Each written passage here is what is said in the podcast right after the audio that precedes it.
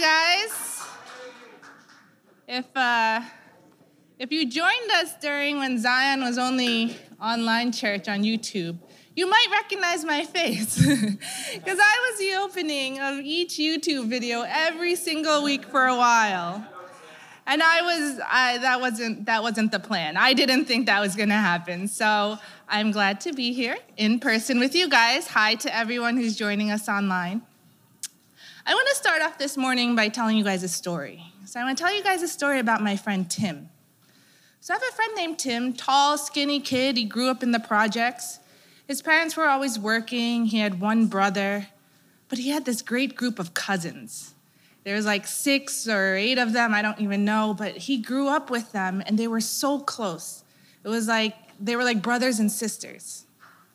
So Tim gets to high school and he becomes a Christian. And I kind of know him then. Should I hold this further back? I kind of know him then, but not too well. But from what I heard, he was on fire for Jesus. He was on fire. Tim was like 16 years old, but he was talking about Jesus to everyone that he knew, all his friends. He had a lot of passion. He even learned to play guitar, and he started this like little Christian band. And uh, I mean, that's pretty cool, right? When you're 16, this guy plays guitar. He has a band, and all his friends come and they invite other people. They hear him play, and he shares the gospel with them. So he had so much passion. Fast forward, now we're in our 20s. I lose touch with him for a little bit, but we reconnect. I start going to the church that he goes to. And I could tell Tim's uh, enthusiasm, it's dampened a little. It's dampened. He's a little bit more sober. He's realized that the church isn't perfect and Christian leaders still sin. So he's not as excited. He still plays guitar, he plays for worship, and he's serving in leadership. Uh, but he's just not as outgoing as he used to be. So I started attending the church, and then one day we find out that one of his cousins got hit by a car. And it was a really bad accident. And his cousin was in the hospital, he was in a coma. So Tim tells us this. So, of course, as the church, we start praying. We start praying for Tim's cousin, asking God, you know, can you wake him up? And praise God, he wakes up. But the doctors say that there's, there's no brain activity. That he was breathing, but he was only breathing because he was supported by a ventilator. And that even though he, he seems to be alive, he's really just in a vegetative state. Now, Tim's family is, they're not Christians. His cousins are not Christians. They take the news and they don't believe this is true. They don't, they don't think Tim, they don't think Tim's cousin is gone. They, they think, no, he blinks when I talk to him, he moves his eyes, he's still there. So Tim, Tim knows the Lord, right? Tim knows the Lord, so he brings it to the church again. He updates us like, hey, he woke up, my cousin woke up, but the doctors say he's not there, but I don't believe it. Can we pray? So we pray. We pray for Tim's cousin. We do it weekly, over and over again. We ask, Lord, heal him, please. We know the doctors say there's no hope, but there's hope in you. And we pray and we pray. And then weeks pass. And then Tim's cousin gets like a little line. You know how they have like in the church bulletin, it's like, remember to pray for us? So Tim's cousin made it on there. But weeks pass and months pass and nothing happens. And Tim stops coming to church. We don't, we don't see him for a while. He stops coming to the prayer meetings, he stops coming to service. And we all kind of knew that he kind of he fell into a depression. He fell into a depression at this time. And I'll never forget the day that I saw Tim again after that, that event. It was, it was our Wednesday prayer meeting, and I was there, and Tim comes in, and I could tell there was something different about him. There was something different about him he comes in and he sits down, and we're all sitting in a circle, you know, doing our weekly, sharing our weekly prayer requests, and Tim doesn't say anything. And then we bow our heads and we're waiting for someone to start praying. And that's when Tim starts talking or praying.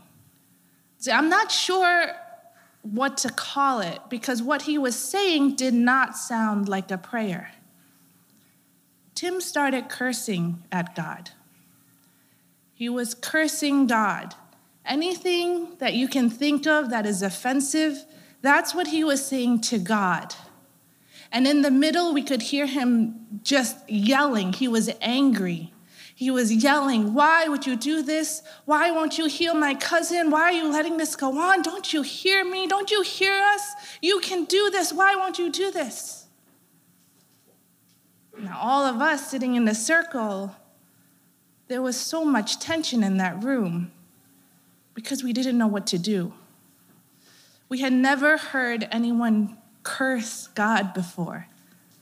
And clearly we knew, I mean, our friend Tim was emotional, but we didn't know. Should we comfort him? Should we be like, hey, hey, Tim, stop, stop, that's enough? Should we rebuke him? You can't talk to God that way. What do you do when God gives you an answer that you don't like? And what do you do when your emotions overwhelm you? We're going to talk about that today. Why don't you guys pray with me? Father God, we thank you for your presence this morning. We thank you that you are in our midst. We thank you that you are Lord over this service. And Father, we thank you for all the sheep and all the people, all the disciples that you have brought together in this, in this loft in Sunset Park. Lord, we ask that you would illuminate your scriptures to us, that your spirit would speak to us. Father, I ask that they would hear you and not me, that they would notice you, Lord Jesus, and not me. We thank you, Lord. In Jesus' name we pray. Amen. So, as Johnny said, we are in week three of the book of Habakkuk. And if you guys have missed the last two weeks, let me catch you up. Um, so, Habakkuk is a small book. He is a prophet of God. The book of Habakkuk, Habakkuk is a name, uh, like Harry. If his name was Harry, it would be the book of Harry. but it's a book of Habakkuk. He's a prophet. God has called him to speak to his people on his behalf. To speak to his people on his behalf. We think Habakkuk lived maybe 600 years before Christ. He was a prophet in the southern kingdom. So Israel had split into two at this point, the nation of Israel has split into two. Habakkuk's down here in the south, prophesizing. So he has a book, and two weeks ago, Pastor Justin kicked us off.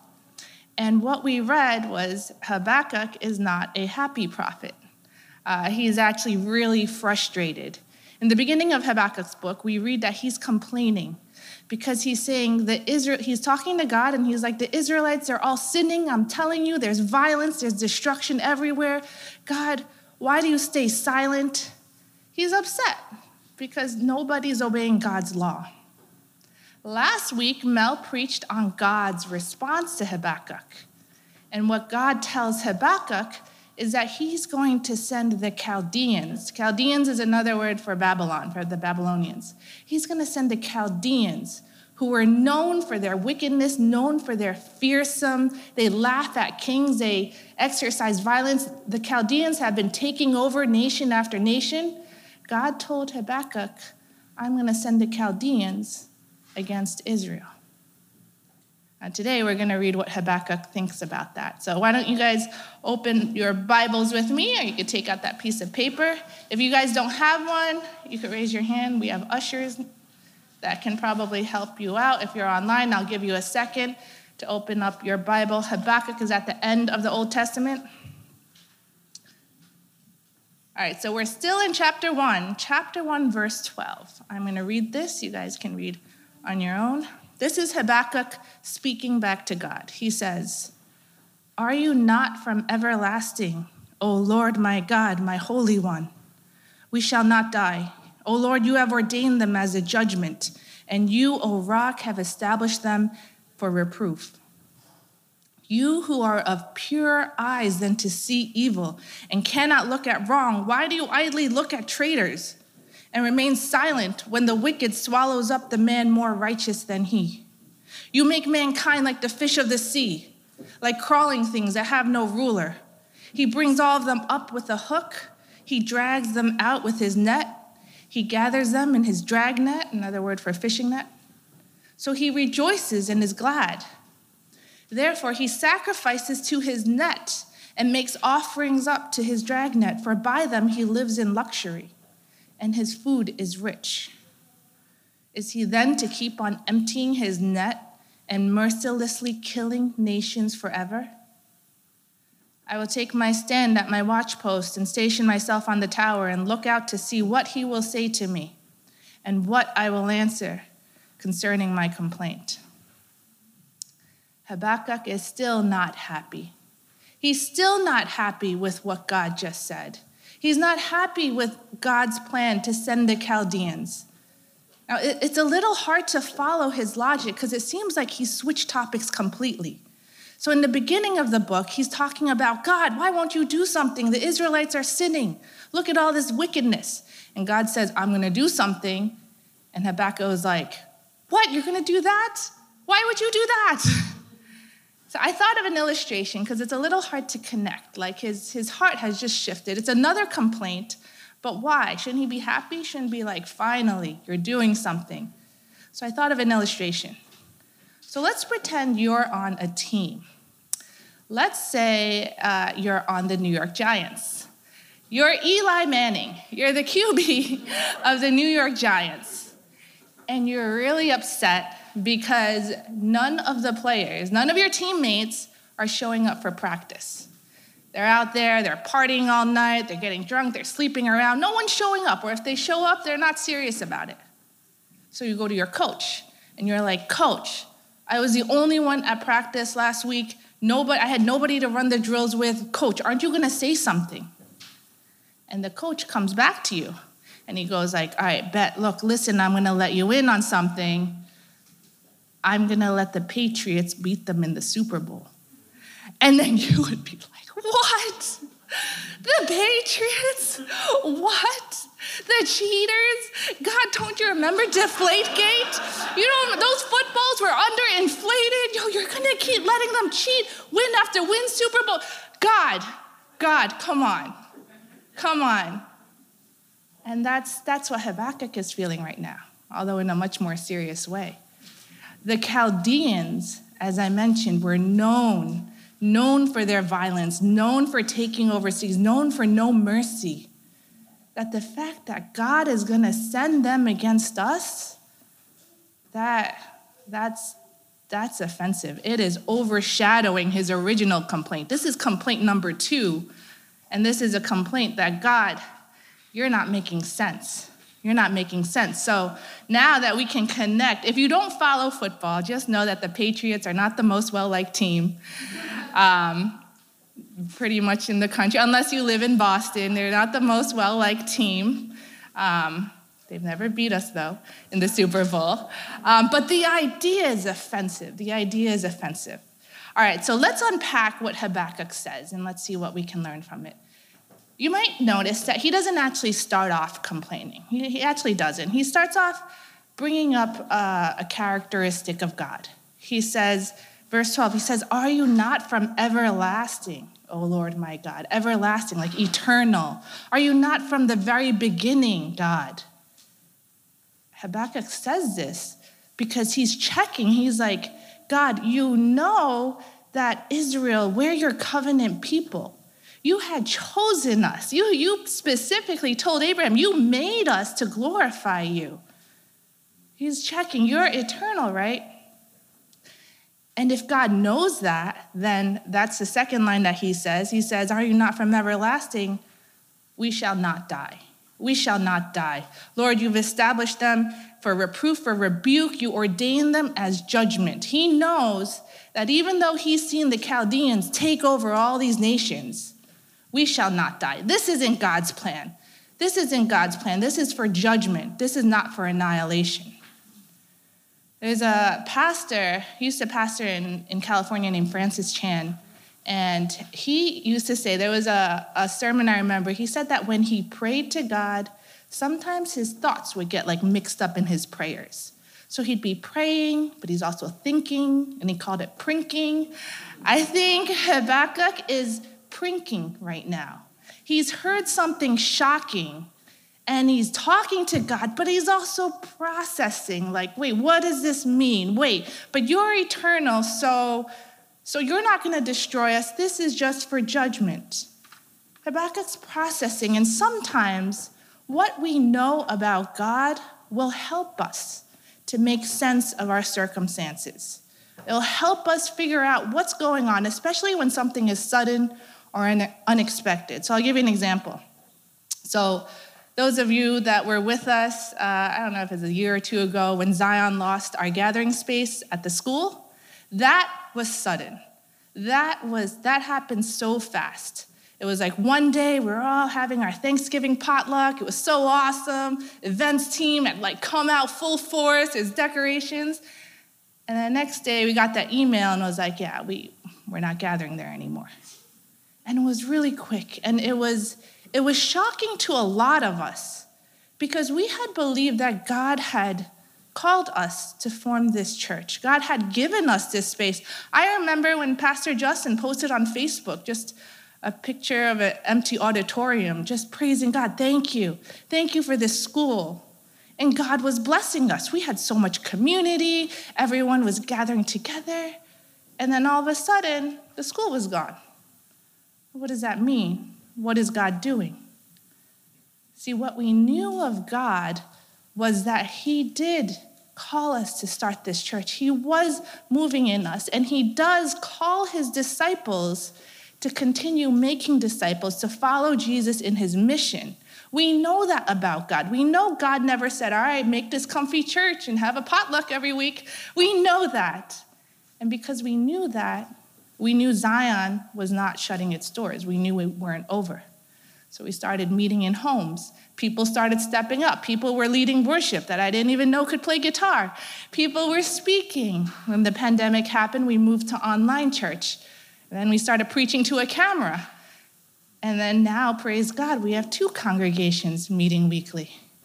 See, what we knew of who God was calling us to be, what we knew of God's character was helping us figure out all right, what does this mean? What does this mean?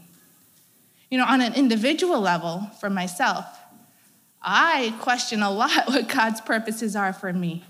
So, if you don't know my background, I left my career to follow God into ministry.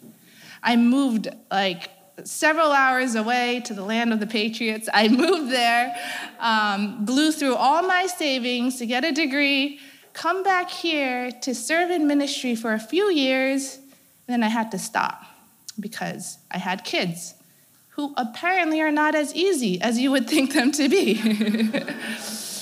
So there were times, I'll be honest with you, there were times where I was just crying. My husband will testify to this. I was crying because I had to like store away all my theological books, all my textbooks, all my training, everything. I spent years learning Greek and Hebrew. I had to move them all under my bed so I could make room for toys and coloring books.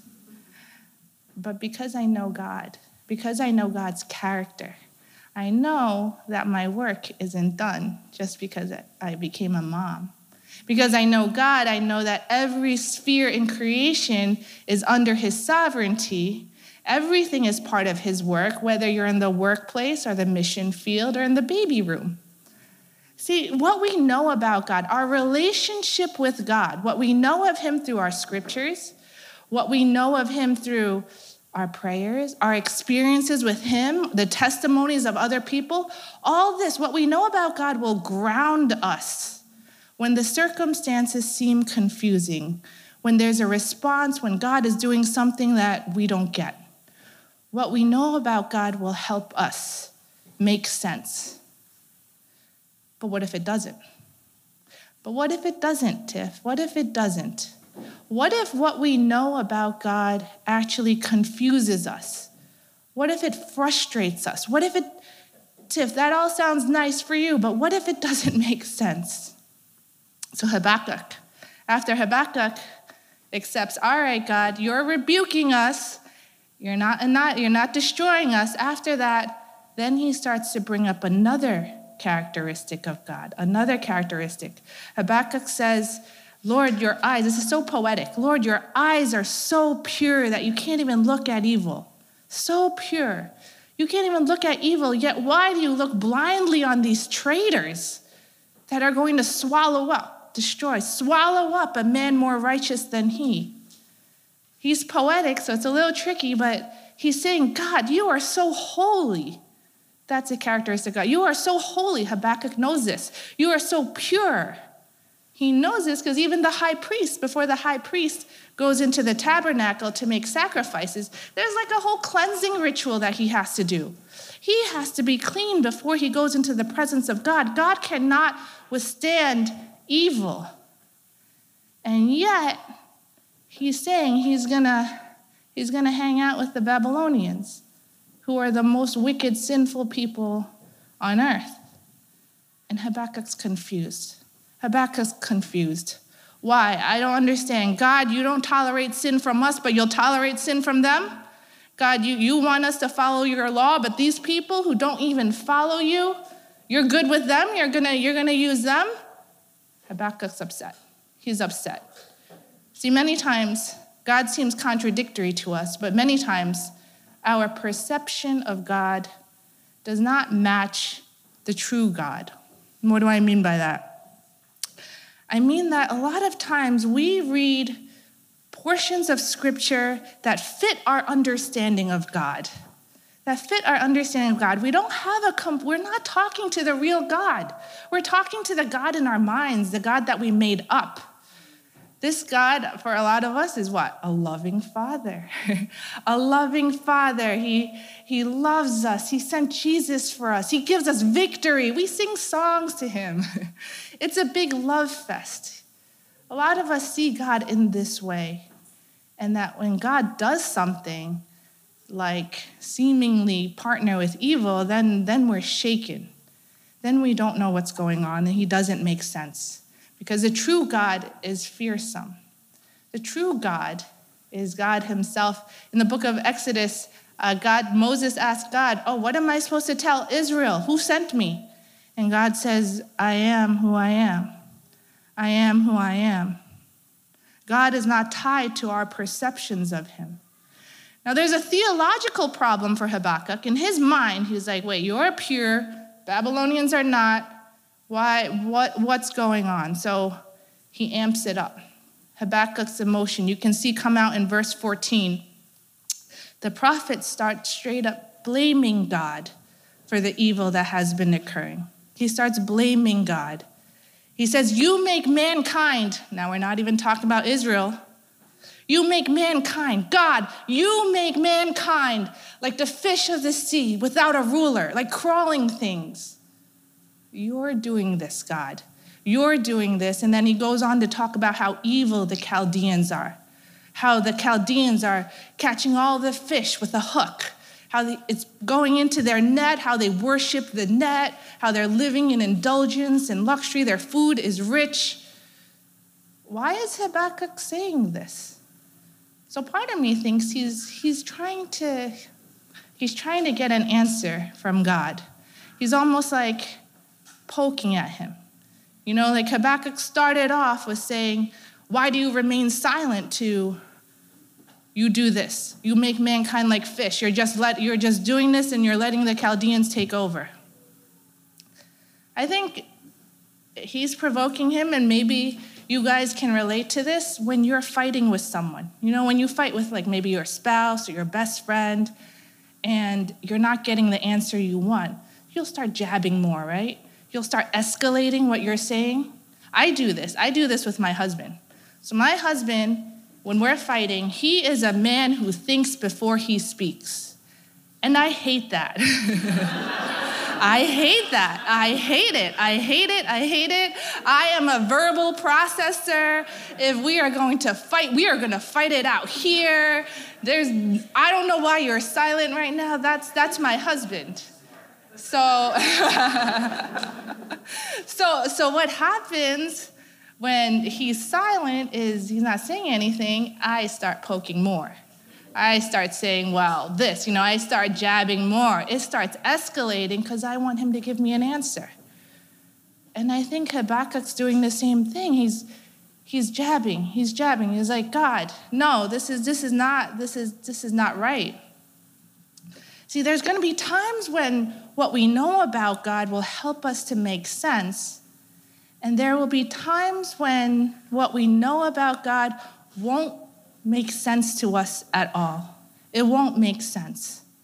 So, to bring it back down on our level, this might be a situation where you're like, God, why does my mom have cancer? Why does my mom have cancer? She served you her entire life. She's been at church every single week since she was a baby, and yet she's suffering now. Why, God? Why? This doesn't make sense. We start to question his goodness. We can question his, his sense of justice and be like, God, I've been working 50, 60, 80 hours a week at this job, and this other guy who does nothing, he just got promoted. How is that fair? How is that just? God, this is not fair. God, how can you be just? See, a lot of times, God will not make sense to us. The Apostle Paul wrote to the church in Corinth, he wrote that uh, now we see through a mirror dimly. You know how, like, you look in the mirror and, like, the lights are still off and you can't really see too much? That's kind of what it feels like. That's kind of like where we are now. We don't really get what is God doing? And that can frustrate us. That can frustrate us. And one of the reasons why we there'll be times when we don't understand God is because he's God. His nature is so different than ours. His, so the, there's a theologian named Millard Erickson. He puts it like this.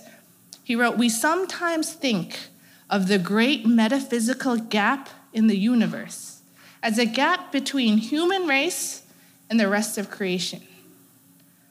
In reality, the greater metaphysical gap falls between God on one side and all else on the other. See, God seems contradictory to us, but we actually hold a lot of contradictory views about God.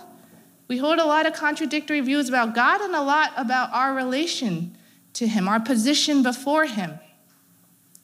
So Habakkuk says that God, you're, not, you're everlasting, right? You're eternal. You're from before.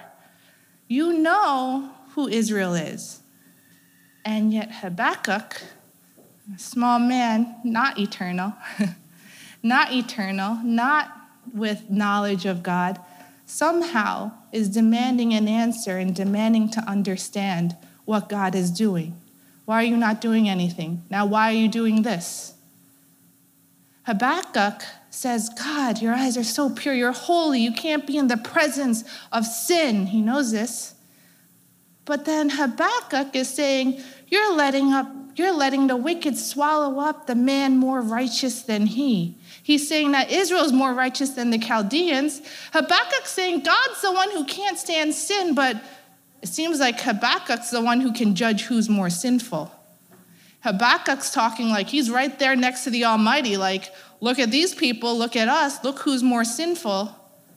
See, we mix it up a lot where we have knowledge of God, but we, we don't understand what that really means. What does it really mean that God is omnipotent, that He's all powerful, He's omniscient, He's all knowing, He's omnipresent, He's everywhere. What does it mean that we worship an eternal, holy God who hears us and we would get lost if we don't have Google Maps? what that difference. And it's not entirely our fault. It's not entirely our fault because a lot of our understanding about God comes from the scriptures, right? But the scriptures is God's effort to bridge that gap, to help us know this unknowable being. That's why the Bible is so filled with imagery and symbolism and parables and metaphors and stories. It's like poetry. The Bible is so filled with that because it's trying to spark our imagination to understand this God nature that we are not that we are not. But the chasm of understanding is still so wide. I'll give you an example. Uh, this summer, I was trying to explain to my toddler what a mosquito bite was, what a mosquito bite was, because he got a huge one, like right by his eye. But my son, he's only two. His language is still developing. He's very smart, but you know, I'm still it's like hard to explain. So I was like, all right, Abraham, sometimes and I'm thinking, how do I explain this? Sometimes bugs like to eat us. and, And my husband was like, well, that was, that was unnecessarily scary. and, and I said, you know, it's really hard because he's small. He's small. I don't even think I can explain a mosquito bite to an adult. Like, I don't know. What are they doing? So, that it's Christians will always struggle in understanding God. Always. Christians will always struggle to understand God because God's nature is different than ours. So Habakkuk finishes his response and he declares that he's going to stand at his watch post, he's going to stand on his tower, he's going to look to see what God's going to say. He's going to see, he's expectant. He's expectant that right after he just accused the God of the universe of orchestrating evil, he's like, all right, what you got to say to that? he's expectant, and that's really bold. That's really bold. If you talk back to your mom, you talk back to your dad, you'd probably be like, you're waiting for that punishment, right? If you're like out of emotion, you say something, you'd probably be like, he's not that. He's like, he's standing tall, he's expectant, he's waiting. And this boldness should shock us. How can Habakkuk do this? How can Habakkuk just tell off God and then be like, all right, I'm waiting for your answer? It shouldn't shock us too much because we've seen this before in Scripture. We've seen this even in creation. When Adam was, there's only two people in the garden, Adam and Eve just sinned, they just disobey God, and Adam has the gall to be like, yeah, the woman you gave to put, the, the woman you made, the woman you put here in the garden with me, she's the one that made me sin. God has been handling our back talk since the beginning. And the reason why is because God has grace to accept our emotion. See, God's very character, his patience with Habakkuk now, his patience with Israel, his patience with us, his withholding of his wrath that he would put on his son, the sacrificial lamb at the cross. That's what should come out so loud and clear when we see these words Habakkuk says. Whenever we read something in scripture where someone's talking to God and we're like, no, that God's grace is overcoming that emotion. Psalm 103 says that God does not deal with us according to our sins. We deserve, we deserve it. The Lord shows compassion to those who fear him, for he knows our frame. He remembers that we are dust. He remembers when he made us. He remembers when he formed Adam out of dust. He knows we are just made out of dust. So even if we forget this distance, even if we forget our position before him, God remembers. God remembers. See, Christians will always struggle with understanding God. We will. And we will be frustrated, and we will be angry, and we will ask why and how. But God will have mercy God will have grace for us. And we have hope that He won't leave us. He will not leave us because of our lack of faith. Some of us feel a lot of shame. You know, when we doubt God, we feel a lot of shame. We don't want to talk about it to anyone. We don't want to tell our spouse. We don't want to tell the church. We love the church. We don't want to be excommunicated. We have a lot of shame when we feel things about God that you're not supposed to feel. And that could have been encouraged by your church upbringing. Maybe you weren't allowed to ask questions. Maybe if you brought up something like, How could God do this? you were shut down because they're like, That's a lack of faith. Maybe that's you. So, so what can we do? I would say be honest. Be honest with God in prayer. Be honest with Him, about Him. You know, some of us might be like, oh, I can't say those words to God. I can't curse at God. I guarantee you, God has heard you curse him in his heart, anyways. I guarantee you, whatever you're stopping yourself from saying, he already hears. He already hears. So, was it right for my friend Tim to curse at God? I wouldn't recommend it. Is it right for Habakkuk to talk to God in this way? You made mankind like this? Is that, is that right? It's not great. It's not great. But you know what's worse is distancing yourself from God, is breaking that relationship. And maybe that's you, maybe that's someone you know. I know people like that, where something has happened in their life, there was a tragedy, or maybe the church hurt them, or something happened. They, they had expectations that God was with them in some way, and then it fell flat. They don't understand. And what happens? They stop talking, they stop going to church, they stop talking to God. They break that relationship that God has opened. God has opened this channel of communication for us. God has inspired the scriptures. The author of Hebrews said we should approach the throne of grace with confidence. Confidence, that curtain. When Christ was sacrificed at the cross, that curtain was torn. We have access even when we want to curse at him, even when we're angry with him, even when we doubt him. When we doubt, are you really good? Are you really good? Because I don't see it in my life.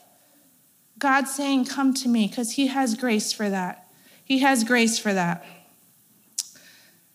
Mel said it last week. Pastor Justin said it two weeks ago. Be real with God. You don't need to posture in front of Him in a way that's not natural. You don't need to front. You know, there's been a lot of people that have said to me, like, yeah, I pray to God but I can't pray like you guys. If you prayed like someone else, God wouldn't even know who you were. He'd be like, yo, my, my boy that grew up in the hood, he doesn't talk like this. he doesn't talk like this. God has opened this gate through Christ. Christians are always going to struggle. It's not a sign of immature faith. Christians are always going to struggle to understand God. But in our frustration, in our emotion, in our anger, God's going to have grace for that. God's going to have grace for that. So, why don't you guys pray with me? Uh, Father, we thank you that you are so much more than we can imagine, that you are so much greater than we can conceive.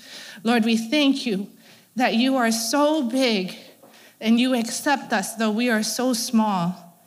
Lord, we pray that the emotions that you have given us, the emotions that are generated, the confusion that arises when things don't go the way that we think you want it to go, Lord, we ask that you would help us to bring it to you. We ask that you would help us to draw near to you, even when we feel like our emotions are sinful. Lord, we pray that you would help us not hide, help us not distance ourselves, help us not leave. Lord, we thank you for Christ. We thank you for who you are. We love you. In Jesus' name we pray. Amen.